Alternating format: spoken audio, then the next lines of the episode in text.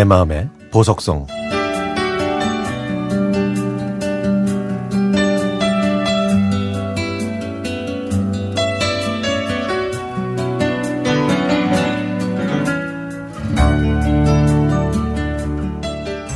아직도 생각나는 여성이 있습니다.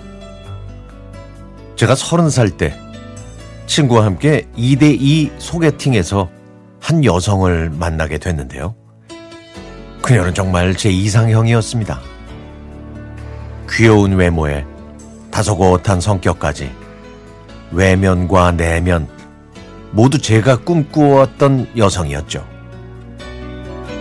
그래서 저는 소개팅한 다음 날 그녀가 준 번호로 전화를 했지만 그녀는 받지 않았습니다.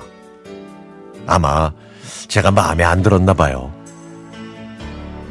소개팅 때도 자리를 빨리 끝내려는 게 보였죠. 하지만 이런 여자를 다시는 만나지 못할지도 모른다는 생각이 들어서 같이 소개팅한 친구의 핸드폰으로 전화를 했더니 이번엔 전화를 받더군요. 저는 꼭 한 번만 만나달라. 그 다음에 내 전화를 안 받으면 절대 귀찮게 안 하겠다. 라고 약속한 후에야 그녀를 다시 만날 수 있었습니다. 만나서 제 마음을 솔직하게 얘기했더니 글쎄요, 저에 대한 생각이 바뀌었는지 그다음부터 저희는 계속 만날 수 있었습니다. 그렇게 꿈 같은 시간이 흐르던 어느 날, 그녀가 저에게 할 말이 있다고 했습니다. 사실은 자기는 이혼해서 홀로 아이를 키우고 있다고 하더라고요. 저는 순간적으로 당황했지만 그래도 사랑하니까 그 모든 걸 이겨낼 수 있다고 말했습니다. 그리고 저희는 사랑을 계속해서 키워나갔죠. 그러던 어느 날 제가 다니는 직장에서 구조조정으로 많은 직원들이 권고사직 처리됐지만 다행히 저는 권고사직 대상에서 제외됐습니다. 그런데 갑자기 그녀가 나를 경제적으로 의지하려고 나랑 만나는 거 아닐까 하는 그런 생각이 들어서 그녀에게 전화를 걸어 이렇게 말했습니다. 만약에 내가 회사를 그만두게 돼도 나랑 함께 할 거야? 나는 무슨 일이 있어도 너랑 함께 할 거야. 하지만 그녀의 대답은 뜻밖이었습니다.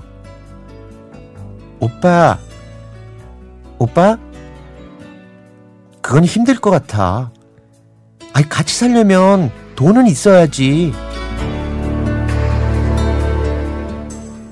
저는 배신감이 들었습니다.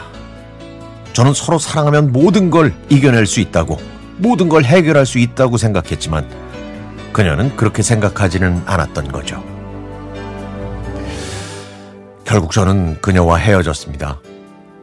이별하고 나서 몇 달 동안은 힘들어서 미친 듯이 일만 했죠. 그리고 몇 년이 지나 그녀에게 전화가 왔습니다. 재혼한 남편이 자기를 학대한다고 하면서 신세를 한탄하더군요. 먹지도 못하는 술을 마시고 취해서 하소연을 하는데 저는 정말 마음이 아팠습니다.